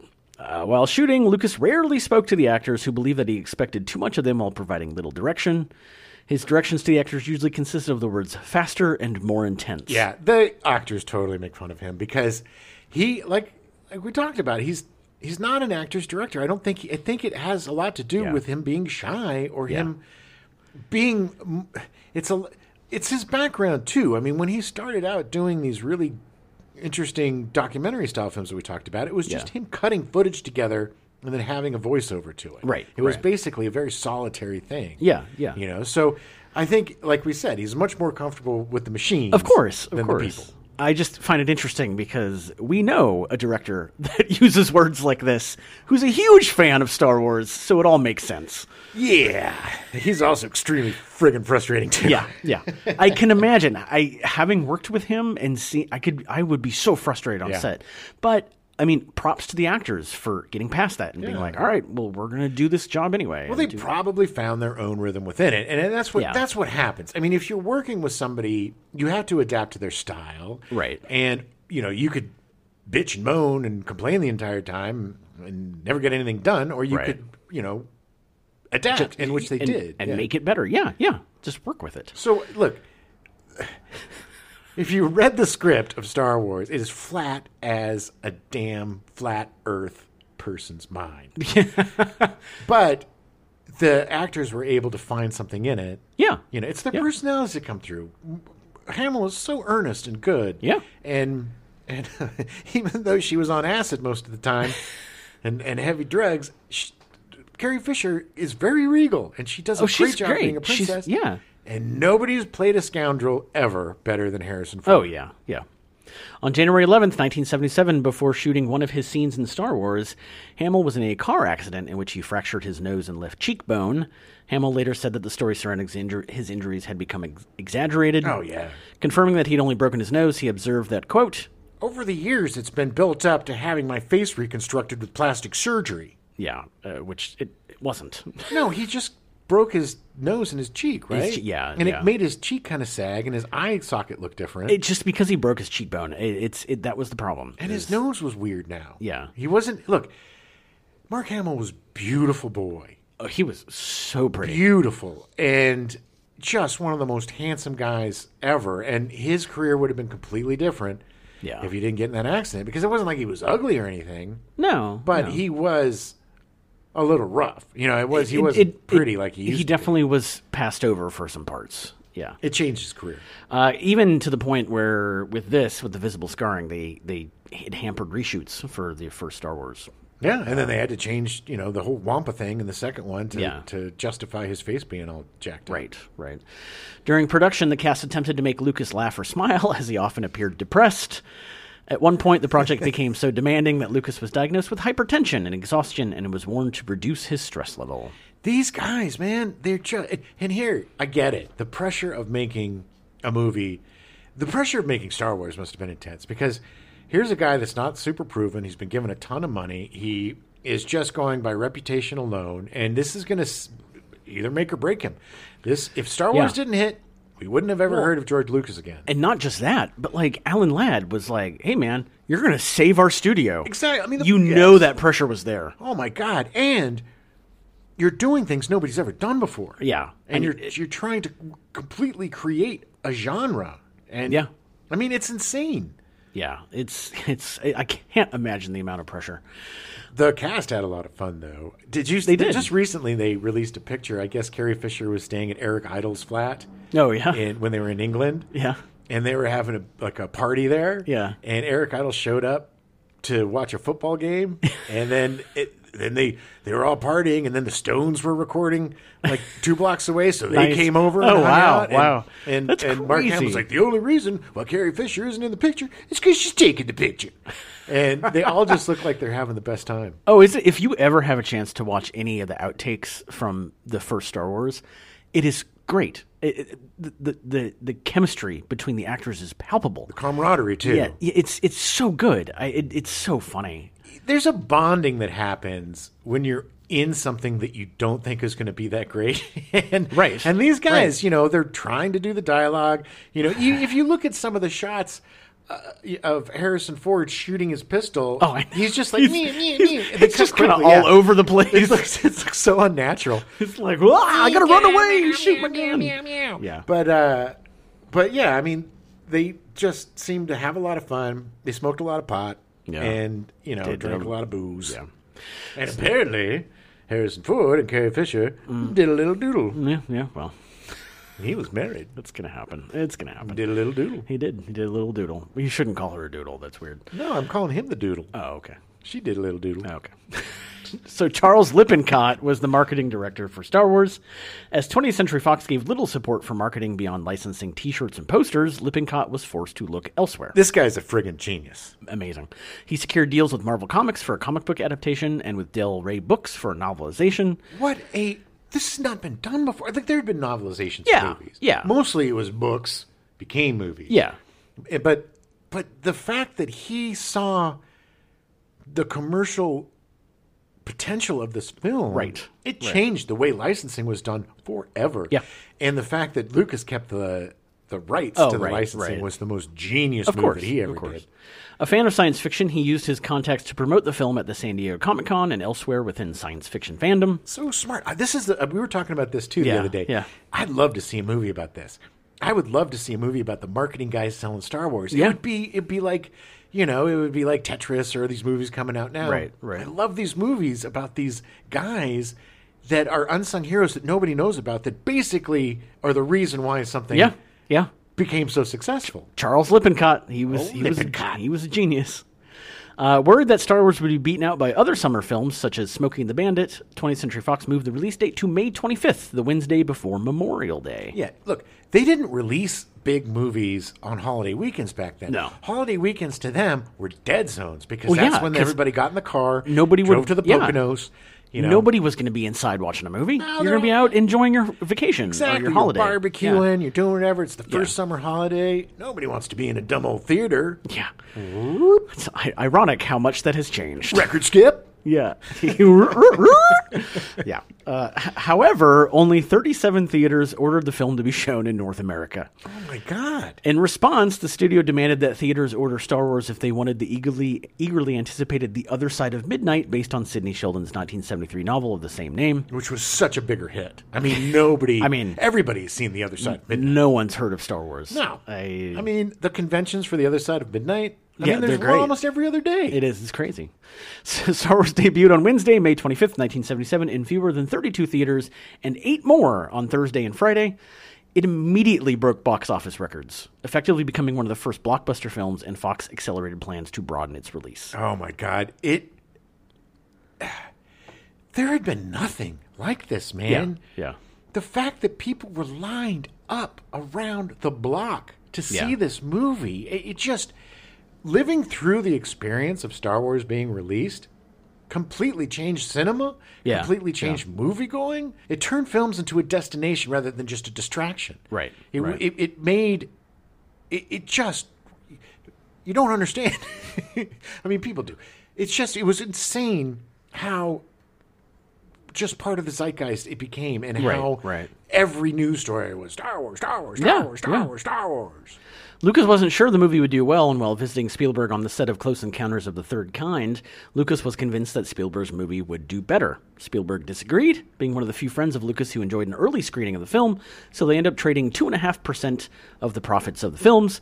Spielberg still gets 2.5% of the profits of anything Star Wars to this day. Yes, cha-ching. I make a lot of money off of this Star Wars. He could have never worked again and still made enough money. I know. I, it's. It's insane how much money he's made off of this movie. I wish I had two and a half. percent. Amidst Fox's pessimism, Lucas elected to forego his option to an extra $500,000 fee for directing Star Wars in exchange for obtaining the merchandising and sequel rights for the movie from Fox. Oh man, Fox, who regrets that?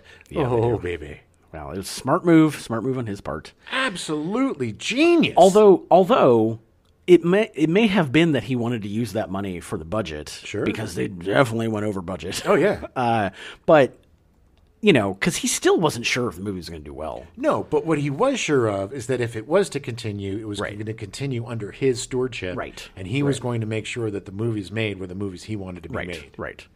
Fearing the film would fail, Lucas made plans to be in Hawaii with his wife Marcia. Uh, while the movie was being released, he spent most of the day opening day in a sound studio in Los Angeles.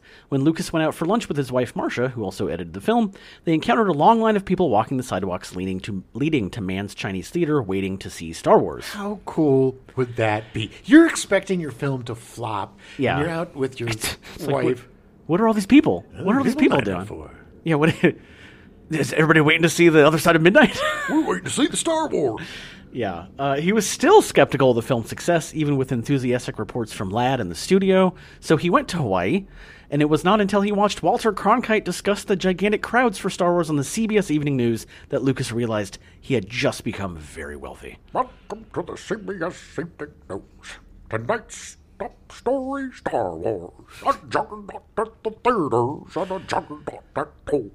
Uh, in fact, he was so wealthy and it did so well that Francis Ford Coppola, who needed money to finish Apocalypse Now, sent a telegram to Lucas's hotel asking for funding. I thought you were going to say he did so well that he bought Hawaii. Yeah, no, no. It's just funny that like Coppola, it, it you know he started with Coppola, and then he was like he turns around and he does this sci-fi thing, and suddenly he's a friggin' billionaire. Yeah. Yeah, it's it yeah, he went from being an intern on Finian's Rainbow to being Yeah. the most successful filmmaker in history. crazy. It is crazy.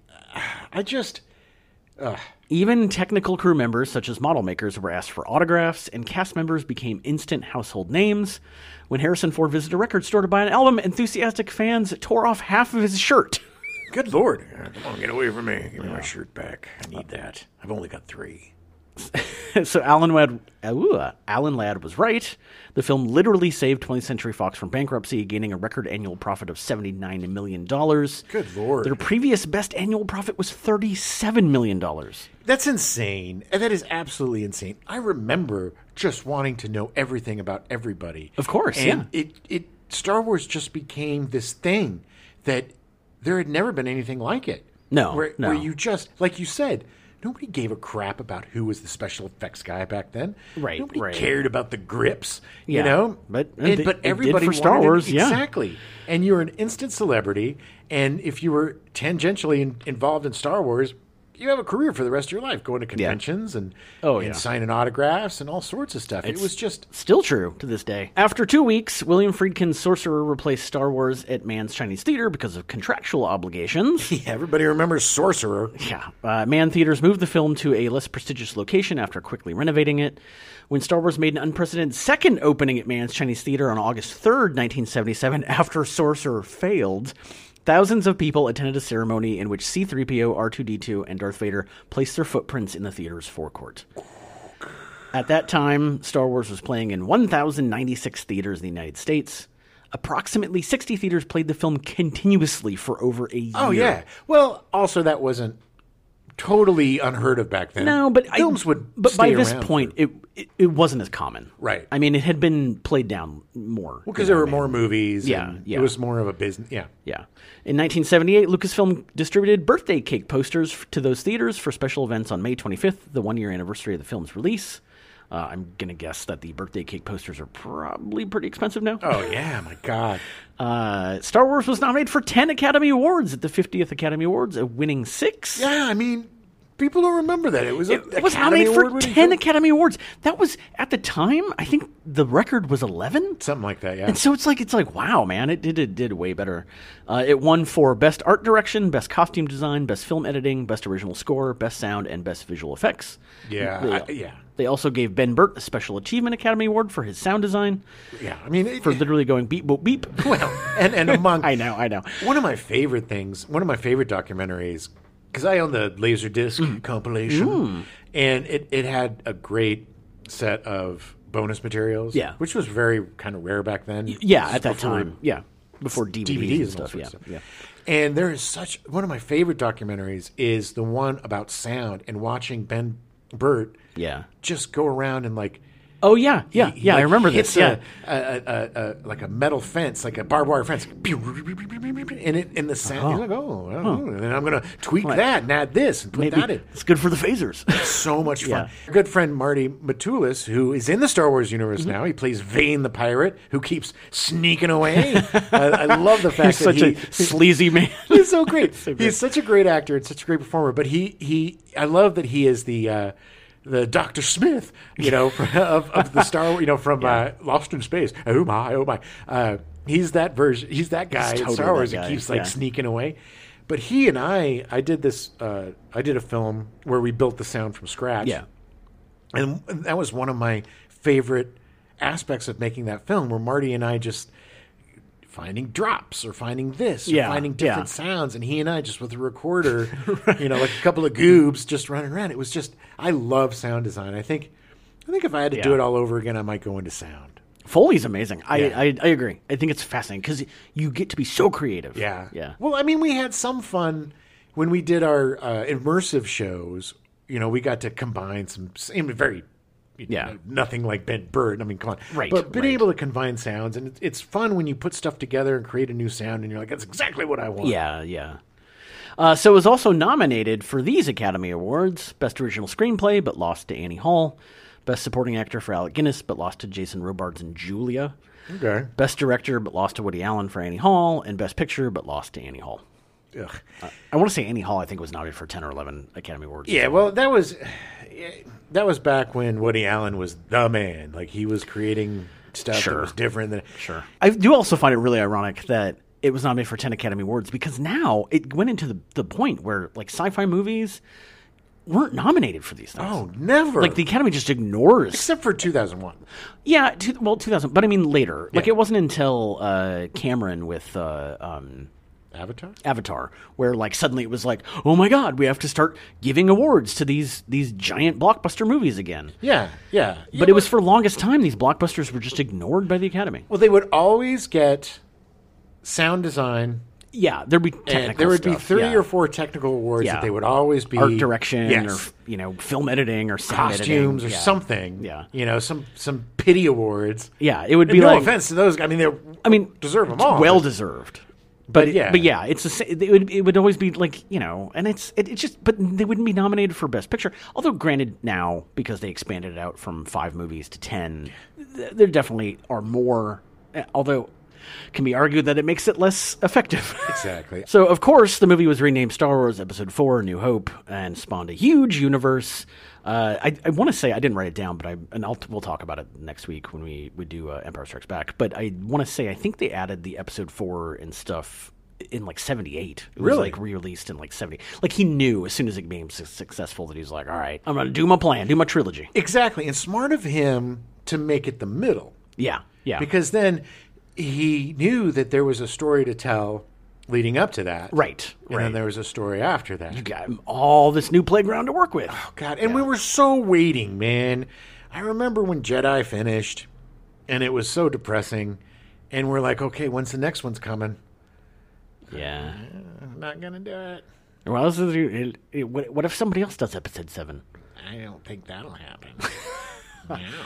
Well, that's all I got. God knows we could talk about Star Wars for five hours. Um, we just recently, well, just recently, like a few weeks last month, there was the Star Wars celebration, and the fact that there is just so much Yeah. that came from this one movie, books, video games, oh, stage shows, so much. burlesque shows, Oh yeah, yeah. uh, radio plays, radio plays, records, uh, TV specials. TV specials, virtual reality games, a hotel, a complete part of Disneyland. This is every aspect of humanity has been touched by Star Wars, Star Wars multivitamin, Star Wars cereal. Oh yeah, yeah.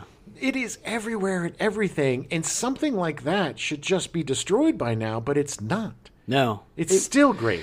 there is something uh, you you touched on it earlier. There is, was something about this movie that everyone goes, I have to know everything. Yeah. everything. Yeah. like I don't care what I'll see it five thousand more times because I have to know everything. It is so rare that one thing captures the entire world's attention. yeah, and isn't destroyed because of the popularity. Right. It just Right. got bigger and better. Yeah. You know, say what you will about you know the the post Lucas era, era. yeah. Which we'll talk about. the the post original trilogy era. Yeah, Sure. Look, you and I differ, and maybe because I worked for Lucas during the prequel trilogy. I really like the the prequel trilogy. I see what he was trying to do, and Yeah. I get it.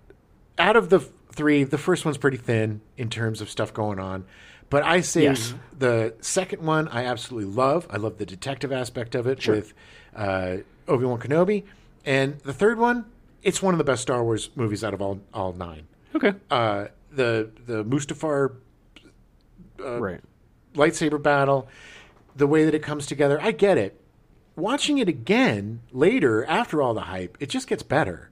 Yeah. You know, it's it's it was funny watching Star Wars again. It had not been that. I, I think maybe two years ago I rewatched everything. Yeah, you did. Yeah, yeah. But I but I this was the first time in a long time that I really paid attention and really watched it in a way that I hadn't probably watched it since the beginning Right, right. and it was like watching it for the first time again, finding Yeah. things that I hadn't seen after seeing it a thousand times. Yeah. and just being drawn in. Star Wars, this Star Wars, The New Hope, is a perfect movie.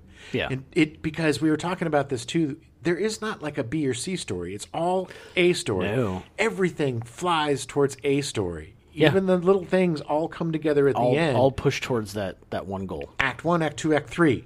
Yeah. And it is such a simplistic, complicated, Right. beautiful film that just starts and doesn't stop Yeah, until yeah. we blow up the Death Star at the end. And And what was great about, and we'll talk about this with the movies coming up, Mm-hmm.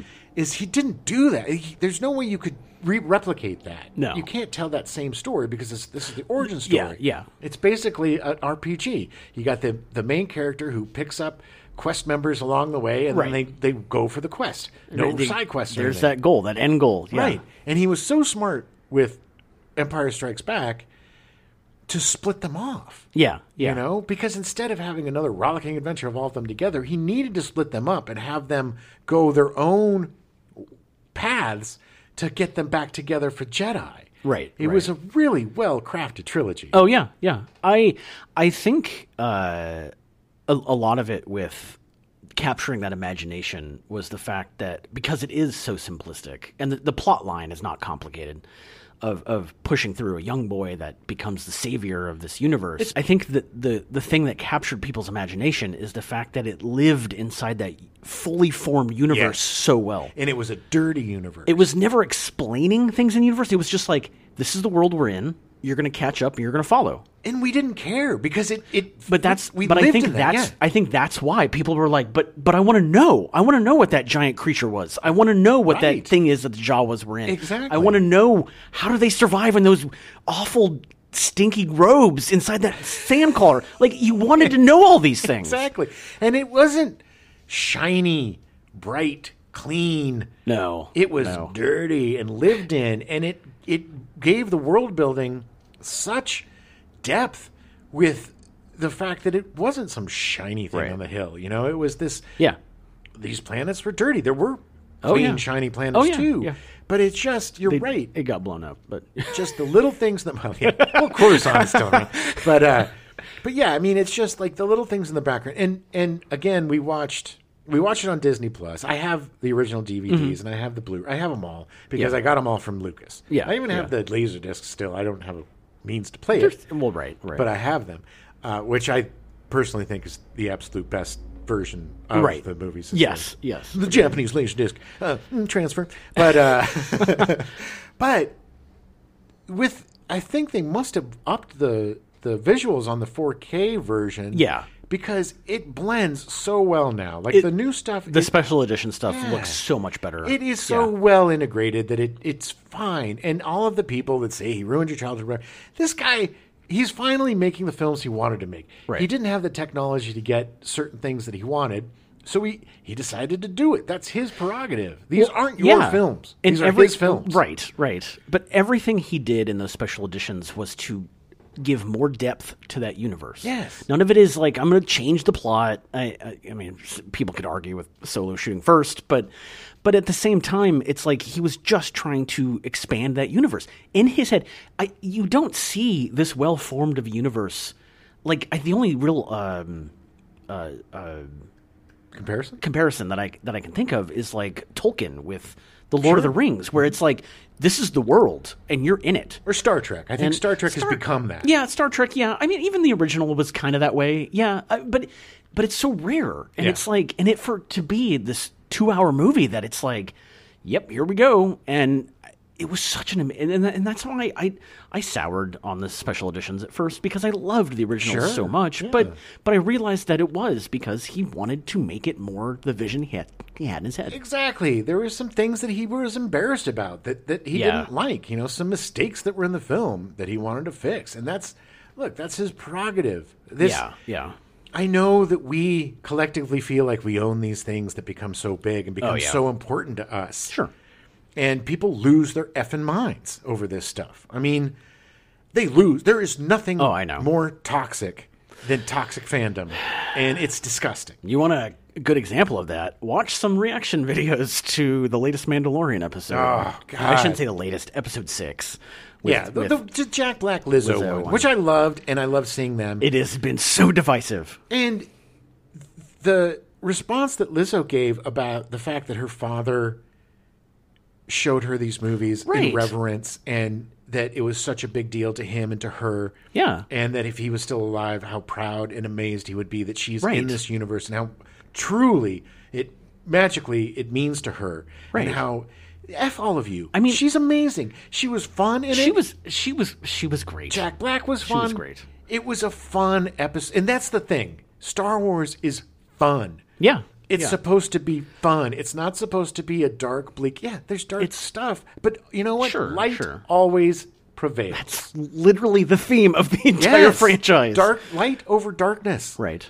And so be light, people. It's- don't be darkness. It's really awesome to see the newer stuff and seeing the sons and daughters of people that grew up on this. Oh, yeah. Like Katie Sackhoff getting her dad to come in and like sit inside a cockpit and like him just looking so giddy. Oh my God. Because it was a dream come true.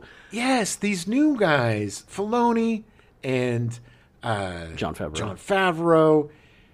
These are the guys like me that just fell in love with Star Wars, fell in love with film Right. and filmmaking Right. and acting and everything was because their life changed when they saw that Yeah. movie. Yeah. My life changed when I saw that movie. That is not an overstatement. No, no.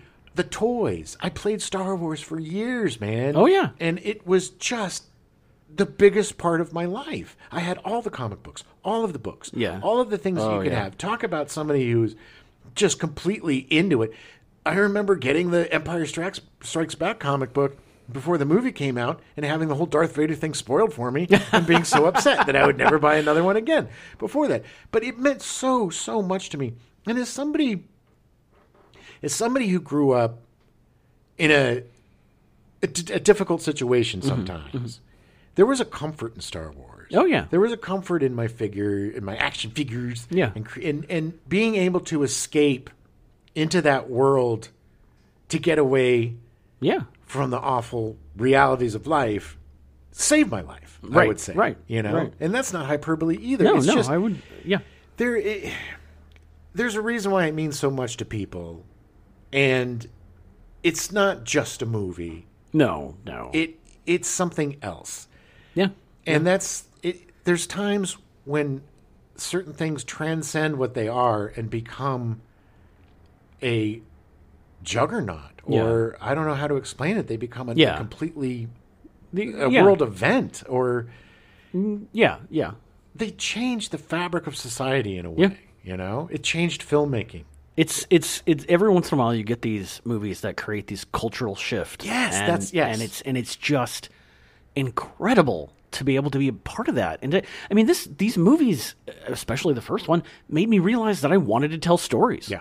like that was I was like, this I want to do that. Yeah. I want to tell a story about some kid that is going to be the savior of the universe. You know, I mean, like that's it, it's like wow, you can do that. Okay, Yeah, and it's I mean, as much as I loved the the Ray Harryhausen Sinbad movies and Yeah. and Jason of the Argonauts and yeah, this was the first movie I think that I wanted to live in that world. yes, yes. That that world was so defined and so cool that Yeah. I, I just wanted to live in it and go to this different planets and have my own spaceship. right. You know, and fly around on my Millennium Falcons. It's just uh I am so happy that we're doing Yeah. these movies this month because uh, it, they were so important to me. Mm-hmm. And and and doing watching this movie again and doing this episode just kind of reinvigorated that that love that I had right. that I just I never I've never faltered, you know, on my Star Wars love. Oh yeah, yeah. But uh Same. I mean, even with my general dislike of the prequel trilogy, I still love the entire series. Yeah. I mean, you know, I mean, it's still every ep- not every episode of every Star Wars show is going to be great, and, and I'll dislike some of them, but that doesn't dim my view of Star Wars at all. no, oh, the Star Wars holiday special didn't ruin everybody. It should have.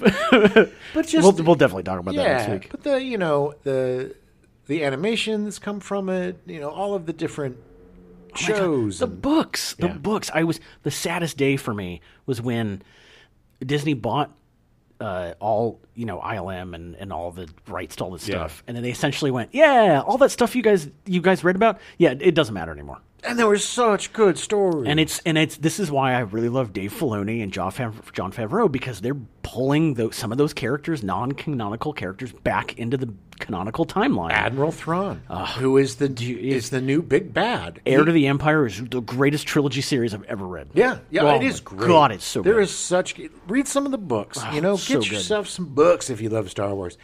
You can do anything. You can look. The Lego Star Wars game Yeah. was amazing. There's a new Star Wars game that just came out that's probably great. We'll, we'll probably do a little bit on it. starring Anthony Daniels. We could do a 10 hour show just on Star Wars. I know, I know. and uh, and we will. So buckle up, babies. but look, this is going to be such a fun month and such a month of joy. Yeah. and that's the truth about it. Is this is joy? This movie was joy. The reason why people went to see it five, six times in a row, they would just rebuy the ticket. Literally getting out and getting back in line to Exactly. go buy for the next. Yeah. because it is a rock it's just a rollicking adventure where the good guys win Yeah. and the bad guys are bad and the good guys are good and you got Han Solo who's kind of in the middle but he's not he's got, always going to be the good guy you know he's going to do the right thing Poor Chewie not getting his medal.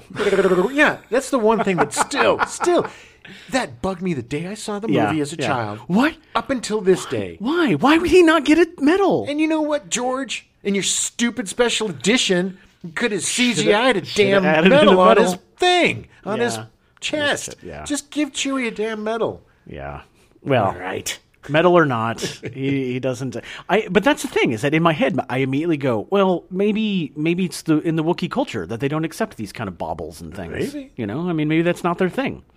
Maybe they're I'm racist. I'm justifying for the franchise. That's how much I love it. It's true. It's true. Uh, it- that's the other thing that's really fun is people just make stuff up to fill in the gaps and. You know the cosplay, the people's costumes that they put my out. God, it- it's incredible. Oh, It's insane. I mean, this is I- there is a Jediism is a literal religion. Yeah. Now. Yeah. You a movie created a religion. I uh, a good friend of mine growing up had a kid, and her name is Jedi. Okay. He named his kid Jedi.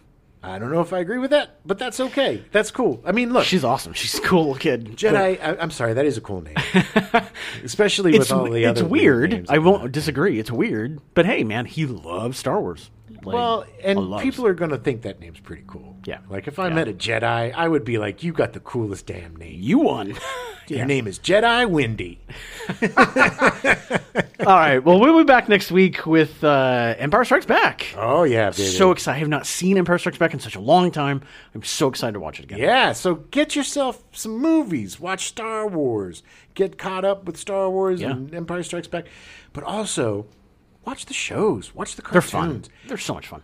if you missed out on the Clone Wars cartoons Yeah. or the Star Wars Rebels cartoons, watch those because Yeah. Dave Filoni filled in the gaps, and he essentially with the Clone Wars completely rounded out that Right. trilogy into something Right. that is much more meaty than it actually was. Yeah. All right. we'll see you next week. He and Coppola had hired Lucas to do some construction work Right. on the Zoetrope. No, hired Ford. Who did I say? Lucas. Sorry. I don't hold a hammer. Carrie Fisher's m- pseudo bi- autobiographical. Jesus. Uh, Carrie Fisher's pseudo autobiography. Right. We now return you to your regularly scheduled program, Square Pegs, already in progress.